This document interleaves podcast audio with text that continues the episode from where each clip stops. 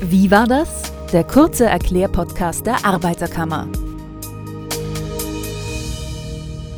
Familienfotos, die Einkaufsliste, der Terminkalender, Ortungsdienste oder die Login-Daten für Social Media und Co.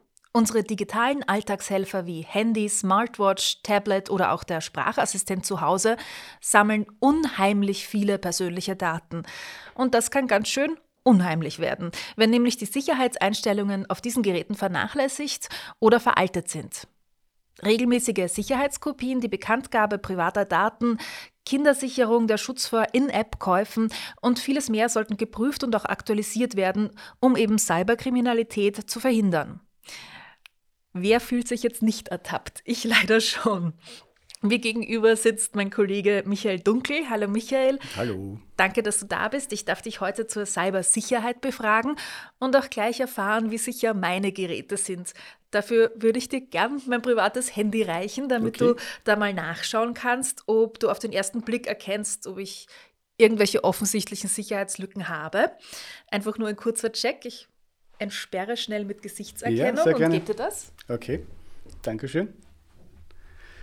Okay, also es gibt ja verschiedene äh, Dinge, die man bei der, bei der äh, Smartphone-Sicherheit beachten sollte. Ja? Und wenn ich mir dein Handy jetzt so anschaue, dann fällt mir da mal zunächst auf, dass du hier ein Update äh, des Betriebssystems hättest, das du eigentlich installieren könntest und auch solltest, klarerweise. Oh. äh, man muss da immer bedenken, es gibt äh, äh, sogenannte Versionsupdates, die beschäftigen sich oder die beinhalten im Regelfall äh, verschiedene neue Funktionen oder vielleicht Komfort oder ähnliches, aber es gibt im Regelfall auch immer Sicherheit, Sicherheitsaspekte, die dabei be äh, beachtet werden müssen und die beinhaltet sind. Und wenn ich mir hier dieses Update so durchlese, dann äh, ist es auch hier der Fall, dass eben hier äh, das Update nicht nur Komfort, sondern eben auch das Thema Sicherheit behandelt. Das heißt, bitte hier möglichst rasch. Okay, das mache ich dann. Ich gebe zu, ich drücke diese Nachrichten manchmal weg okay, okay. und beschäftige, beschäftige mich dann irgendwann damit. Aber Sicherheitsupdates durchführen. Ganz ein wichtiger Punkt. Es gibt noch ein paar andere Punkte, die man beachten sollte. Das hast du aber bereits beinhaltet, soweit ich das jetzt gesehen habe oder berücksichtigt. Äh, man muss sich auch damit auseinandersetzen. Äh, dass mein äh, Smartphone ja vielleicht irgendwo unbewacht herumliegen kann. Es kann mir, es kann verloren gehen, es kann mir gestohlen werden, theoretischerweise auch denkbar. Und da muss ich mir äh, schon vorher darüber im Klaren sein, dass jeder Zugriff auf diese Daten theoretischerweise haben kann, der das Smartphone findet. Äh, das, wie du vorher schon gesagt hast, eine Fülle von Daten, die eben vom Gerät selbst gesammelt werden, aber auch Daten, die ich selber auf dem Gerät speichere. Das können Fotos sein, E-Mails, Chatdienste und ähnliches. Und auf all diese Dinge kann man dann theoretischerweise Zugriff haben. Deswegen sollte ich hier äh, eine Displaysperre einrichten. Die muss immer dann aufgehoben werden, wenn das Display eben entsperrt werden soll. Das hast du auch korrekterweise gemacht, ja, sehr gut. Ähm, was man noch beachten sollte, ist, und an das denken viele nicht, ist die SIM-Karte, die sich im Gerät befindet und die mir eigentlich ermöglicht, meine vertraglich vereinbarten Leistungen meines Mobilfunkanbieters in Anspruch zu nehmen, also beispielsweise zu telefonieren oder eben Internetdienste in Anspruch zu nehmen. Äh, und aus Sicherheitsgründen ist diese SIM-Karte auch bereits mit einem PIN-Code versehen und geschützt. Äh, damit eben niemand anderer auf diese SIM-Karte zugreifen kann als ich. Diesen PIN-Code muss ich nur dann eingeben, wenn das Gerät zum Beispiel ausgeschalten war oder wenn die SIM-Karte entnommen wurde, äh, eben zum Schutz der SIM-Karte. Und da darf man nicht vergessen drauf, wir sind auch vertraglich dazu verpflichtet, diese SIM-Karte zu schützen durch den jeweiligen Mobilfunkvertrag, den ich abgeschlossen habe. Äh, und tue ich das nicht, laufe ich Gefahr, dass ich äh, für gewisse Schäden, die durch Kommunikationsdienstleistungen auftreten, haftbar gemacht werden also kann. Also wenn man diese Funktion ausschaltet, also den PIN-Code nicht verwendet. Genau, das machen manche eben aus Komfortgründen, äh, dass sie sagen, okay, ich möchte diesen PIN-Code nicht, ich merke mir den nicht oder ich stelle ihn auf, weiß ich nicht, 1, 2, 3, 4 um oder 4 mal die 0 oder 4 mal die 1 oder schalten ihn eben ganz aus. Und dann laufe ich Gefahr, dass ich hier bei einem möglichen Missbrauch auch wirklich haftbar gemacht werde. Also unbedingt selbst eben auch um die Sicherheit kümmern und nicht einfach auf die, sich auf die automatischen Updates verlassen. Aber apropos automatische Updates, äh, gibt es das bei allen Geräten, bei allen Anbietern? Naja, also grundsätzlich muss man sagen, die, die einzelnen Geräte sind natürlich mit Sicherheitsvorkehrungen ausgestattet, aber weil eben Software nicht so unfehlbar ist im Laufe der Zeit, stellen sich dann doch immer wieder Fehler heraus, geben die Anbieter, die Softwareanbieter regelmäßig äh, Updates heraus und stellen die zur Verfügung. Äh, sie werden aber nur unterschiedlich äh, schnell weitergegeben an die jeweiligen Endverbraucher. Warum ist das so? Äh, gerade in der Android-Welt herrscht eine unglaubliche Gerätevielfalt. Also in jeder Preisklasse bekommt man Geräte. Aber genau dieser Vorteil kann hier auch zu einem Nachteil werden. Warum? Weil eben das, äh, die jeweiligen Updates an die einzelnen Geräte angepasst werden müssen im Regelfall. Und das kostet Zeit und Geld. Und deswegen passiert es auch häufig, äh, dass eben hier Updates nur verzögert weitergegeben werden oder bei älteren oder vielleicht auch billigeren Geräten äh, irgendwann gar nicht mehr. Ja? Oder nach, vielleicht schon nach ein, zwei Jahren gar nichts mehr in der Richtung. Und die Europäische Union hat das Problem jetzt erkannt und nicht nur diese, sondern viele andere im Punkto Cybersicherheit auch und versucht nun mit dem sogenannten Cyber Resilience Act diesen Problemen entgegenzutreten. Mhm. Und was äh, steht in diesem Cyber Resilience Act? Ähm, an sich ist es derzeit ein Vorschlag für einen Entwurf, äh, den die Europäische Kommission vor ein paar Monaten herausgegeben hat. Und äh, der hat das Ziel, äh, dass hier ähm, digitale Geräte oder digitale Produkte, können wir es auch formulieren, äh, innerhalb der Europäischen Union sicherer werden sollen. Man muss das vielleicht vergleichen, wenn ich derzeit ein Produkt kaufe, ein, einen Kühlschrank oder vielleicht ein Kinderspielzeug, oder ähnliches und da ist so ein CE-Zeichen drauf, dann sagt mir das eigentlich, oh, okay, dieses Produkt äh, hält eigentlich die jeweiligen technischen Sicherheitsvorschriften ein. Und das soll der Cyber Resilience Act auch gewährleisten, dass ich in Hinkunft davon ausgehen kann, dass eben hier alle Cybersicherheitsvorschriften, die, dieser, äh, die diese Verordnung enthalten wird, eben auch erfüllt. Und da gibt es verschiedene andere Verpflichtungen noch für die Hersteller der Produkte, aber auch die Importeure der Produkte, aber auch letztendlich die Verkäufer. Also die gesamte Lieferkette wird hier eigentlich beachtet, äh, dass ähm, diese digitalen Produkte oder Produkte mit digitalen Elementen wird es auch genannt, ähm, hier bereits bei der Produktion und beim, äh, beim, beim äh, Inverkehrbringen des jeweiligen Produkts bis hin zur gesamten äh, Lebenserwartung dieses Produktes äh, eigentlich das Thema Cybersicherheit beachtet werden muss.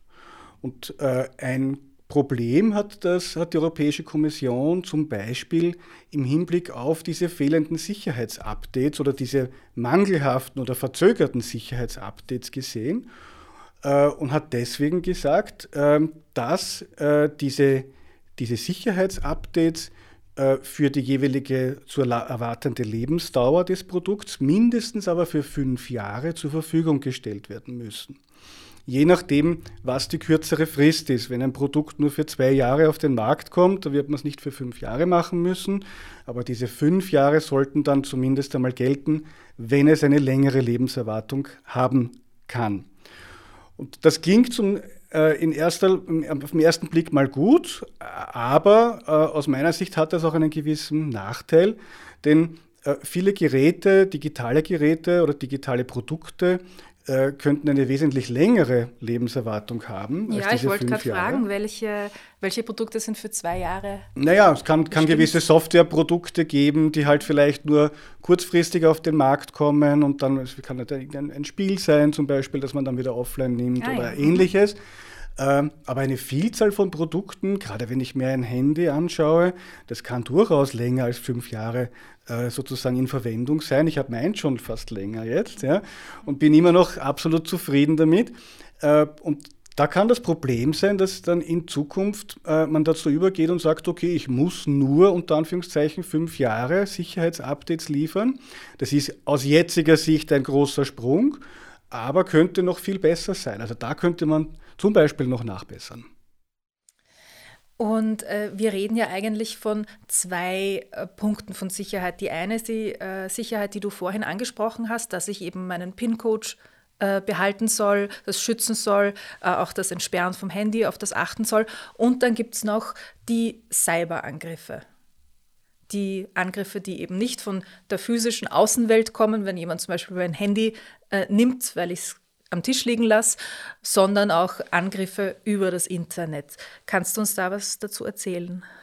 Ja, also es gibt verschiedene Szenarien, die vorstellbar sind. Einerseits kann ich von einem Cyberangriff indirekt betroffen sein, äh, weil beispielsweise Infrastruktur angegriffen wird, die uns alle angeht, die wir alle benötigen. Da gab es zum Beispiel in Großbritannien Vorfälle, wo Spitäler ihre Notaufnahmen schließen mussten äh, nach einem Cyberangriff. Oder in Schweden gab es Vorfälle, wo eine Supermarktkette äh, ihre, ganzen, ihre gesamten 500 Filialen schließen musste nach einem solchen Angriff. Also das heißt, das kann uns alle in einer gewissen Weise betreffen. Aber ich kann auch direkt davon betroffen sein äh, durch einen Cyberangriff. Und da gab es in den letzten zwei Jahren in etwa äh, durchaus groß angelegte Cyberangriffe, insbesondere auf Android-Smartphones. Äh, ähm, die hat so ausgesehen, dass die Betroffenen eine SMS bekommen haben, äh, wo sie beispielsweise darüber informiert wurden, dass sie ein neues Paket erwarten äh, und das Paket jetzt in Zustellung wäre und man soll sich hier eine Software installieren, damit man das Paket verfolgen kann. Oder ein Video, das übermittelt wird und ich soll meine Software installieren, damit ich mir das Video anschauen kann und ähnliches. Äh, und diese Betroffenen, oder viele der Betroffenen haben sich dann diese Software auf das äh, Smartphone installiert. Übrigens nicht über den offiziellen App Store von Android, äh, sondern über sogenannte unbekannte Quellen. Dazu kann ich dann nachher noch gerne etwas sagen. Und das hat letztlich dazu geführt, dass, dass hier sich die Personen, die betroffenen Schadsoftware, weil das war im Wesentlichen Schadsoftware, sich selbst auf das Smartphone geladen haben. Mhm, ich kann mir vorstellen, dass, das, dass man da leicht drauf reinfällt. Absolut. Also das geht relativ schnell. Wenn man da nicht gut aufpasst, schnappt da schnell die Falle zu. Und was hat diese äh, Schadsoftware namens Flubot übrigens gemacht? Im einerseits hat sie sensible Daten ausgespäht auf meinem Smartphone hat sich angeschaut, was gibt es denn da für interessante Daten, die ich hier äh, sozusagen absaugen und hier an die kriminellen Hintergrundmänner und Frauen sozusagen liefern kann und schicken kann. Äh, und andererseits hat sie Ausschau gehalten nach äh, ähm, Online-Banking-Apps und hat hier versucht, auch wiederum sensible Daten abzugreifen. Und last but not least hat äh, diese Schadsoftware sich selbst wiederum über SMS verbreitet, indem sie von meinem Smartphone tausendfache SMS versandt hat, oftmals ins Ausland. Wiederum haben die Empfänger dann die Nachricht bekommen, du erwartest ein Paket, hier ist das, hier äh, bitte installiere diese Software, um das Paket sozusagen ähm, zu finden. Und das hat dann letztendlich zur Folge gehabt, dass diese betroffenen Personen äh, über diese Problematiken hinausgehen, die ich schon vorher erzählt habe, also mit Online-Banking-Apps und sensiblen Daten, dann auch noch mit sehr hohen Telefonrechnungen konfrontiert waren. Dann haben wir also Fälle von 700.000, 800.000 Euro und ähnliches gehabt, weil SMS ins Ausland, das ist teilweise nach Spanien gegangen, bis nach Indien, natürlich sehr viel Geld kosten. So, jetzt möchte ich mein Handy, mein Smartphone also sicherer machen, weiß aber überhaupt nicht, wo ich anfangen soll. Hast du eine Anleitung für mich, wie ich da Schritt für Schritt am besten vorgehe? Ja, also wir bieten als Arbeiterkammer Niederösterreich hier auch Hilfestellung an. Äh, wir haben gemeinsam mit der Internet Service Provider Austria, oder kurz ISPA, äh, die wichtigsten Sicherheitseinstellungen für Smartphones mit Schritt-für-Schritt-Anleitungen, die du jetzt gerade erwähnt hast, oh, äh, äh, organisiert und, und zusammengestellt. Und die bieten wir sowohl in gedruckter Form als auch über unsere Homepage an. Und die kann man sich herunterladen. Da wäre zum Beispiel ein Tipp drinnen, wie man diesem bösen Flubot, den ich vorher erwähnt habe, entgeht. Nämlich, dass man, äh, ich habe schon kurz erwähnt, Apps nicht über sogenannte unbekannte Quellen auf Android-Smartphones installiert, sondern ausschließlich in den offiziellen App Stores. Außerdem haben diese äh, Flupod-Attacken an sich mit äh, unseriösen Nachrichten begonnen. Und da bieten wir ebenso eine Hilfestellung an, nämlich äh, auf der Webseite onlinebetrug.aknoe.at haben wir eine Plattform geschaffen, äh, mit deren Hilfe man sich zu unseriösen Nachrichten, die beispielsweise per E-Mail kommen können, äh, selbst trainieren und sensibilisieren kann. Und da lade ich jeden dazu ein, dass er sich das mal anschaut und hier auf dieser Webseite versucht, äh, diesen bösartigen Nachrichten in einer gesicherten Umgebung und auf sehr spielerische Art und Weise auch zu entgehen. Die beiden eben genannten Links haben wir natürlich auch in unseren Shownotes aufgelistet. Und abschließend möchte ich dich fragen, was die Zuhörenden, was ich einfach als allererstes, wenn diese Episode vorbei ist, am Handy machen sollte. Ich weiß, ich werde bei mir ein Sicherheitsupdate durchführen und was hast du noch für Vorschläge? Ja, also das Sicherheitsupdate ist auf jeden Fall mal ein ganz wichtiger Schritt. Unbedingt kontrollieren und wenn ich schon mal in den Genuss komme, solches Update zu erhalten, dann zeitnah installieren und nicht verschieben. Mhm. Zum anderen die Sicherheitseinstellungen auf dem Smartphone kontrollieren und dazu auch bitte gerne unsere Schritt-für-Schritt-Anleitungen verwenden. Super, man muss sich also unbedingt darum bemühen, seine täglichen digitalen und smarten Geräte zu kontrollieren, eben Sicherheitsupdates, Stichwort, und auch überlegen, was man wirklich braucht und welche Daten man preisgeben will. Denn ja, abschließend kann man sagen, im Internet kann man vielleicht noch rascher als im unter Anführungszeichen echten Leben Opfer krimineller Handlungen werden. Gerne können Sie auch alle Informationen unter noe.arbeiterkammer.at slash digitales nachlesen. Michael, dir danke ich, dass du heute da warst und für all deine Informationen. Sehr gerne, danke für die Einladung.